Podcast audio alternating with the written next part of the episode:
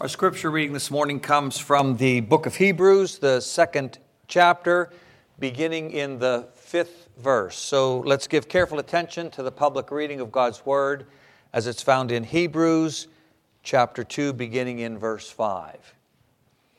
It is not to angels that he has subjected the world to come about which we are speaking.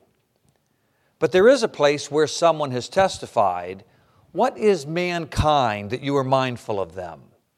A son of man that you care for him. Yet you made them a little lower than the angels and crowned them with glory and honor and put everything under their feet. In putting everything under them, God has left nothing that is not subject to them. Yet at present, we do not see everything subject to them.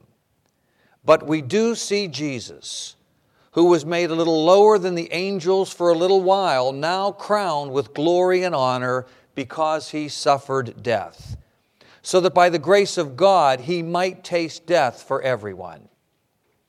In bringing many sons and daughters to glory, it was fitting that God, for whom and through whom everything exists, should make the pioneer of their salvation perfect through what he suffered.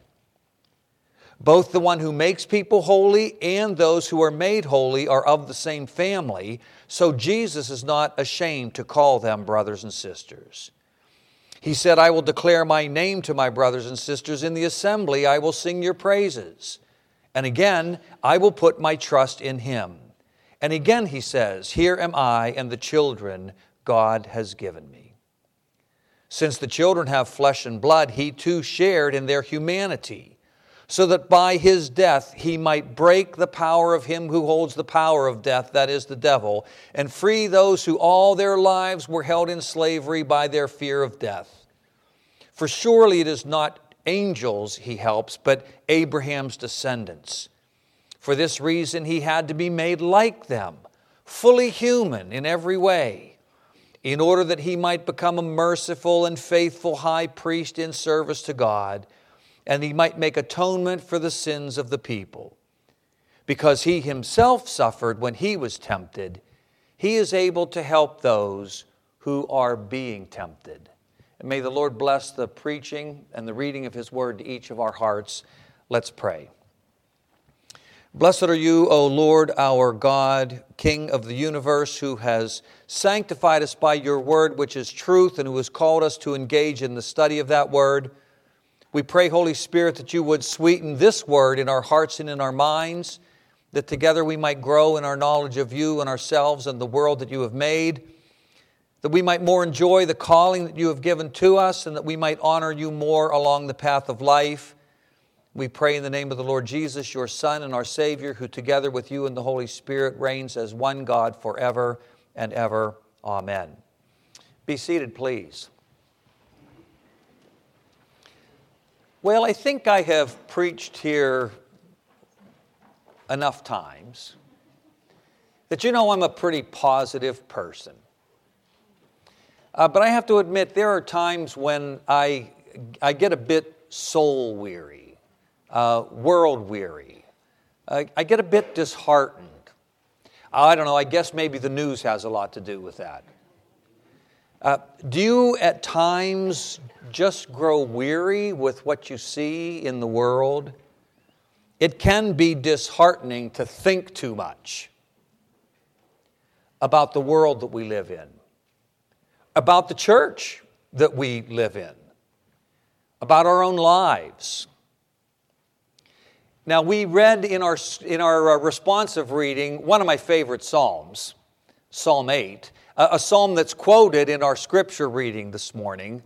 And uh, Psalm 8 is a beautiful poem. I've preached on it before. Uh, there's a lot that we could say about it. It's a psalm that does two things uh, it celebrates the glory of the divine creator.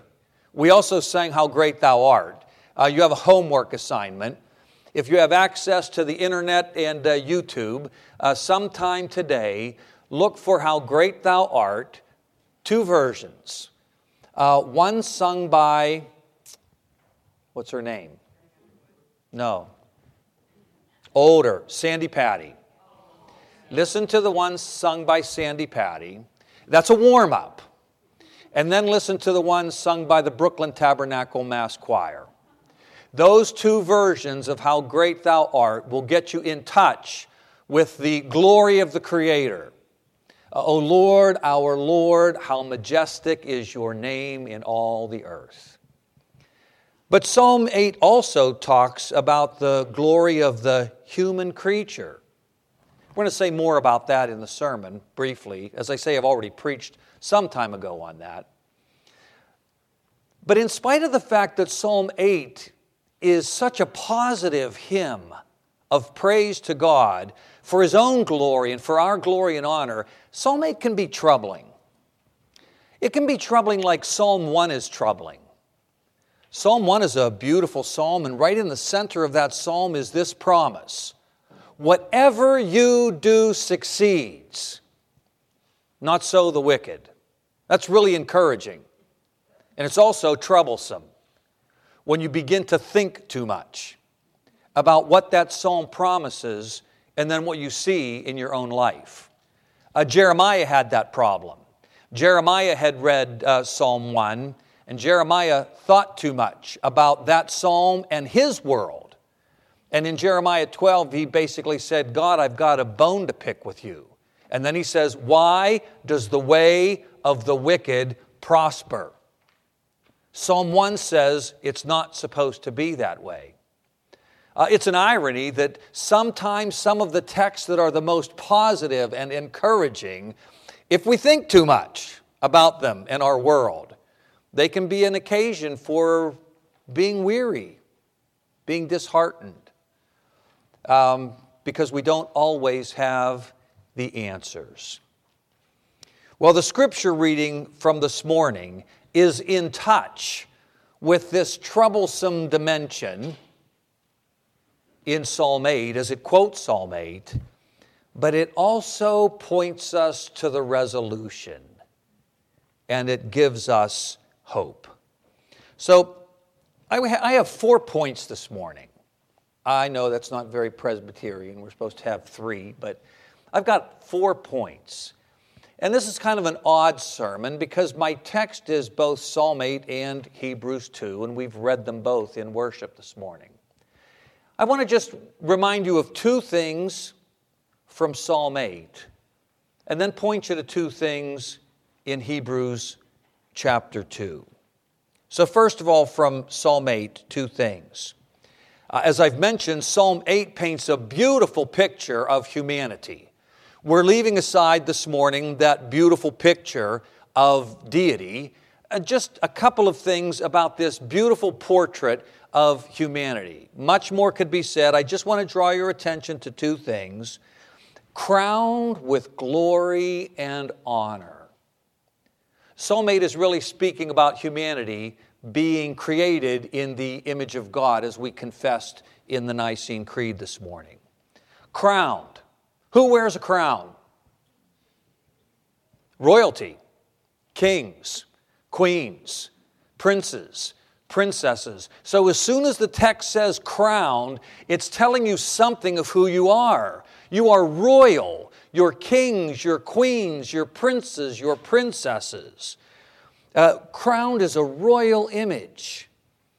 And glory and honor, if we had the time, we could just do a little search in the book of Psalms and elsewhere in the Old Testament for that pair of words. Glory and honor when they're used together. And when they're used together, the context is always royalty. Glory and honor are a pair that is used to describe God as the divine king.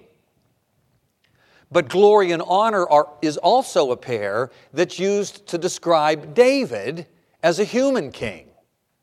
Glory and honor, like crowned, point you to your royal status.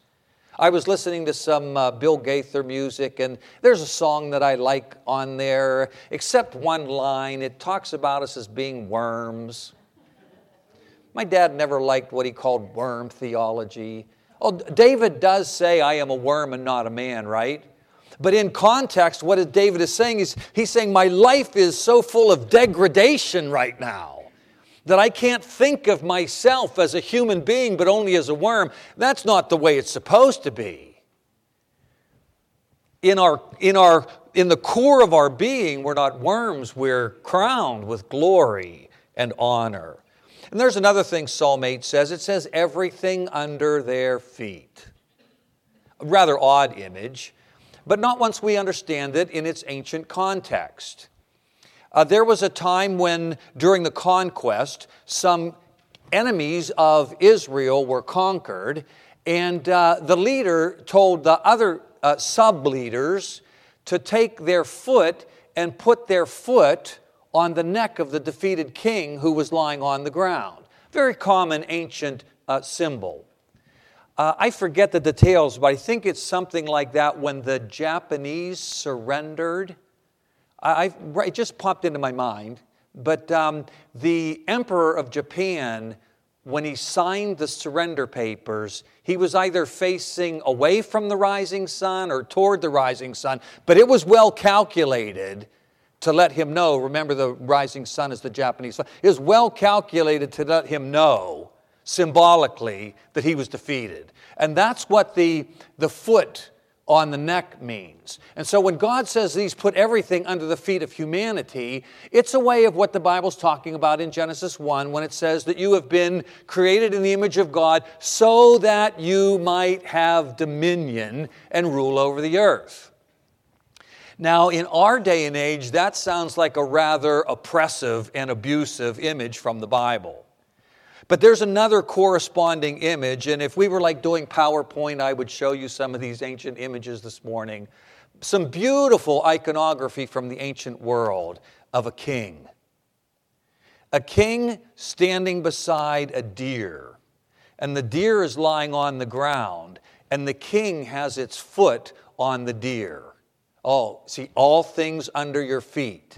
That sounds rather oppressive, right? Until you see the rest of the picture because the king has a sword in his hand, and to the left of the king in all of these images is a lion that is up on its hind paws. And what's the lion about to do? The lion is about to have lunch with the deer. But the foot of the king on the deer with the sword drawn is a picture of the king's dominion, but it's a dominion that requires him to protect those who are under his dominion. Beautiful picture, right? Beautiful balance. A picture of human dominion that says, yes, we have authority over, and that authority over entails care for. How beautiful is the balance in the Bible? And so, we could say many other things, but just to remind you and to give you a glimpse of how Psalm 8 paints a beautiful picture of humanity. But Psalm 8 also creates dissonance in us. That, that discord we feel when something's not quite right, a dissonance with regard to humanity.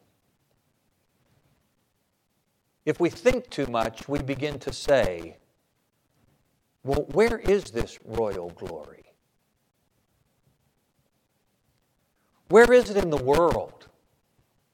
Where is this treating of other human beings as worthy because they're created in the image of a glorious God?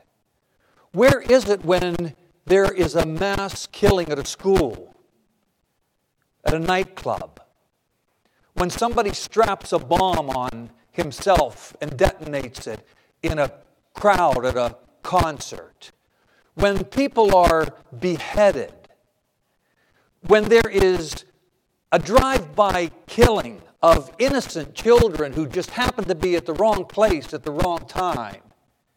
See, if we think too much about it, we just have to say when we look at our world, where is this royal glory? And of course, if we've been in the church long enough, we don't have to go outside the church to ask the same question. Over your own histories, how many of you have seen and experienced things in the context of the church that just make you scratch your head and say, How can Christians treat each other that way? Madalyn Murray O'Hair. Probably not somebody quoted from this platform very often. She said one thing that is true, even if hyperbolic the church is the only organization that shoots its own. Have you been part of that at some time in your past? I know I have. In fact, part of the reason why I'm living here in Florida is because of being shot at too much elsewhere. Or think of our own lives. I mentioned I was uh, I was listening to the Gaither vocal band on the way down. And you know how sometimes, for, un, for reasons you just don't understand, a song just opens up this well of emotion. So I'm driving down 95 weeping because they started to sing this song, Blow Down the Chariots and Let Me Ride. It's a song that I can picture where I was the last time I heard it, about four years ago in the parking lot at RTS when my father was passing away. Just praying to God that the chariots would come down and let him ride. I, I, I remember my dad, two, two distinct pictures. My dad was a very strong man. I mean, he was physically strong. He had big biceps, and when it came time to lifting lumber and moving stuff, it was like he could move anything. But he was not only strong physically, he was strong morally. Uh, I remember one time, and this is the way he did his business. I remember one time somebody came into my dad's business. He was a cabinet maker, and the contractor said to my dad, If I pay you in cash, how much will you discount the job? Of course, my dad knew what he was saying and offering, and my dad said, Pay me any way you want. My price is my price. And um, uh, what was it? I just saw this somewhere. I forget whether it was on TV or something, but somebody struck a deal by shaking hands. That's all my dad did.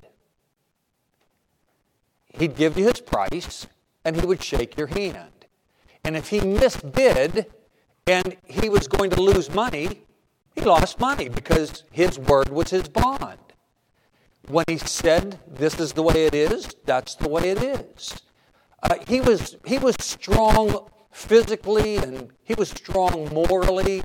He was strong emotionally. He was just a rock. He was strong spiritually. That's a beautiful picture that I have of my father.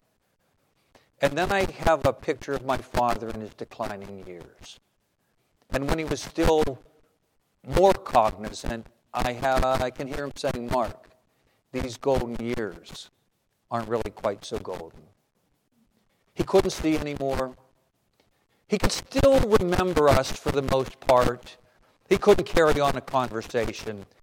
What, what really happened this morning driving down, four years it took, but I really got in touch with how hard those days and months and years were on me. I had a real hard time connecting with my dad because there was such dissonance between this dad and this dad. It, it was hard for me to go visit him. It, it, was hard for me to carry on a conversation with him. It's like I, I didn't even know it. You see, I was looking face to face at the problem raised by Psalm 8 when it says, crowned with glory and honor. And I just said, where is that glory? Where is that honor? See, Psalm 8, when we think about it too much, makes us ask, where is this caring dominion for people? One of the, probably the biggest thing that baffles me about life, in all honesty, is just how human beings can treat each other. I don't care who they are. I don't care what race they come from. I don't care how wealthy they are, how poor they are, what their religious background is. Just flat out across the board, humans as humans. It just baffles me as to how we can treat each other. When Psalm 8 says that we're to be toward each other like that king with its foot on the lamb and its sword in the hand to protect each other and you think about how, how humans, an example, fathers, who are supposed to protect their daughters and who at times have just done the most unspeakable things. Crown with glory and honor, dominion under our feet. See, the irony is sometimes these songs, with their beauty, when we think about them too much, they begin to say, is that really true? Well, so much for Psalm 8. Let's look at our text just a bit in Psalm 2. Well, to start off, Psalm 2 echoes the dissonance of Psalm 8. It doesn't just jump in with an easy solution. Uh, look at how it affirms the glory. Uh, starting in verse 5, it is not to angels that he has subjected the world to come about which we are speaking, but there's a place where someone who has testified, What is mankind that you are mindful of them? Mere individual humans that you care for them. You see, it starts with that question What is humanity? And it affirms you made humanity a little lower than the angels. You crowned humanity with glory and honor. You put everything under the feet of humanity. So you see, in, in, in its beginning of quoting Psalm 8, uh, Hebrews chapter 2 affirms that you have been crowned with glory and honor, that God has put everything under your feet. But then Hebrews 2 does something explicitly that Psalm 8 only leaves implicit. It makes it crystal clear because Hebrews 2 articulates the dissonance that is just under the surface in Psalm 8. Notice it goes on to say, in putting everything under them, God has left nothing that is not subject to them. Here it is Yet at present, we do not see everything subject to them. The author of Hebrews is saying, I read this beautiful picture, and then I watch my news. Of course, whatever that meant in the first century, we won't worry about.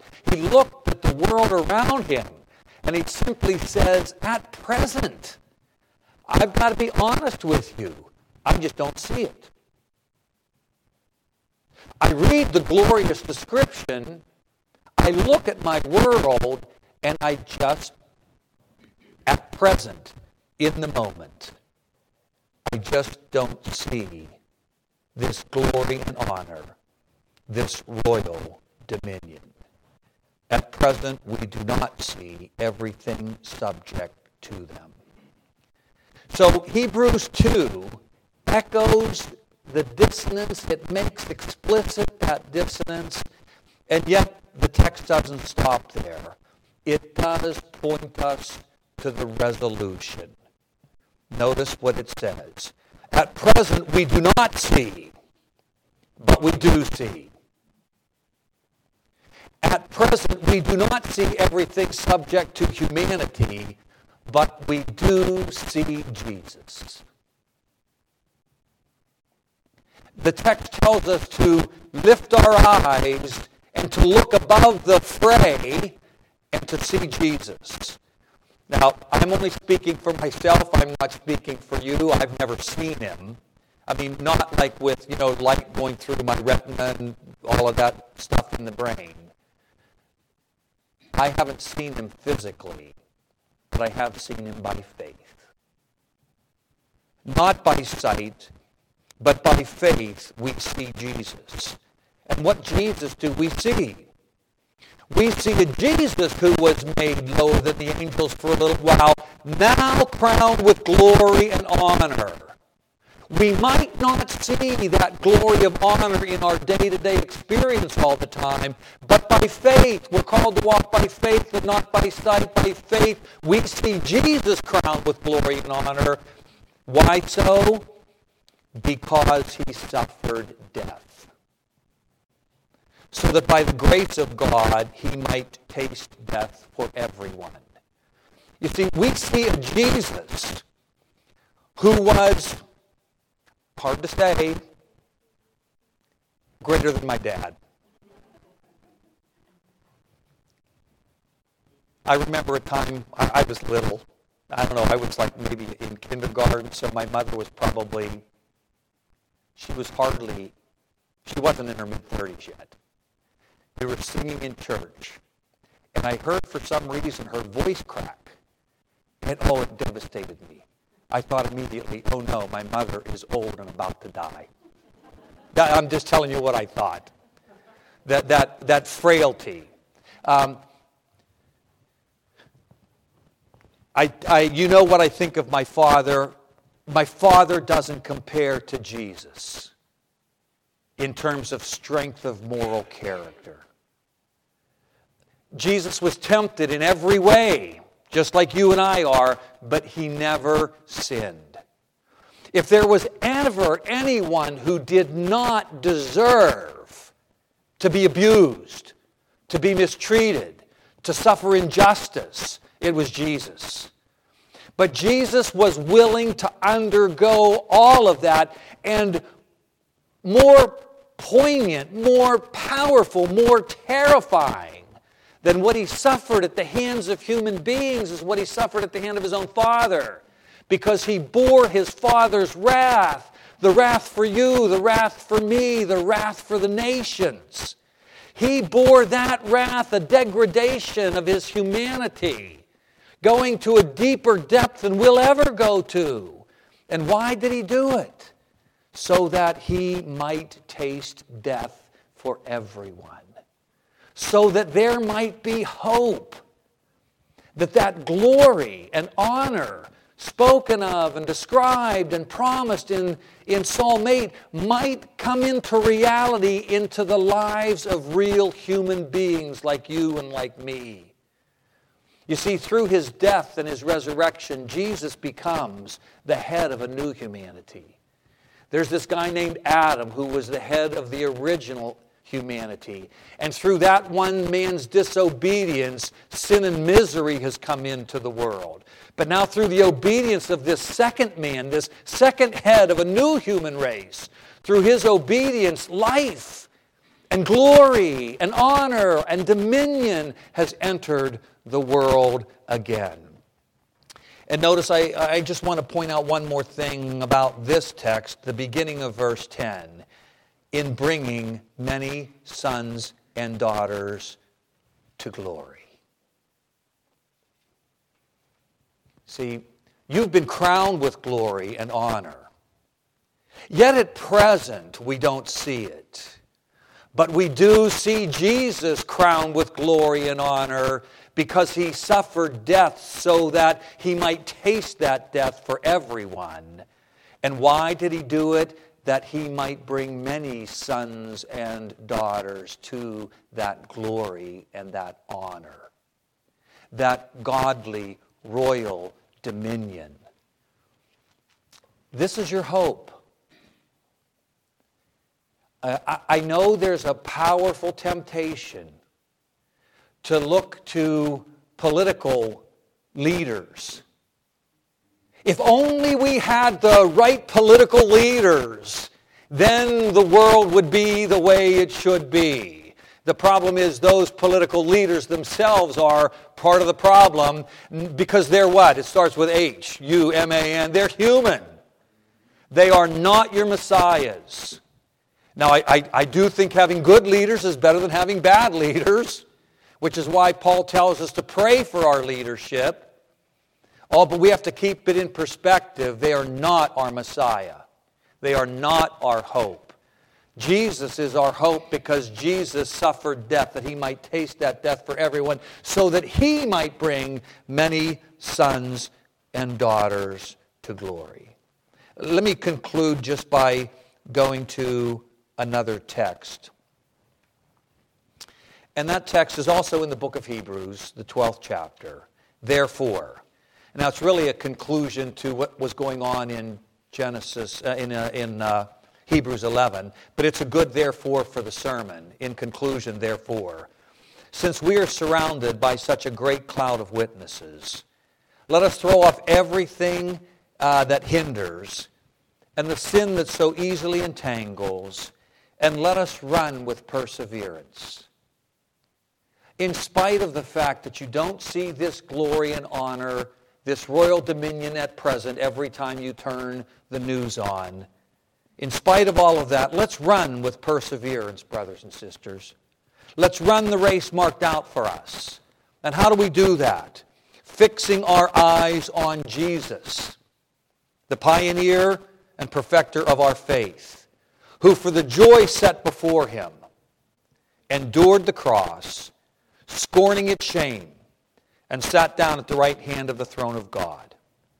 Consider Jesus, who endured such opposition from sinners, so that you will not grow weary and lose heart. Amen. Let's pray. Father, we thank you for uh, the marvel of your word.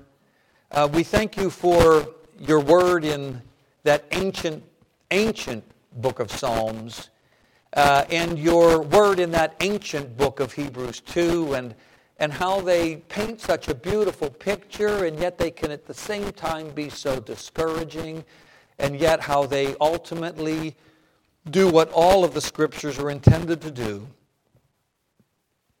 and that is lift our eyes to Jesus. So as you've told us that faith comes by hearing and hearing by the word, would you just increase our faith because we have taken the time just a few minutes out of this day to reflect on your word. Increase our love and our appreciation for who Jesus is and for what he has done for us, not only in the present life, but also in the life to come, so that we will not grow weary in well-doing so that we will not lose heart, so that we will persevere until we make it all the way home. We pray in Jesus' name. Amen.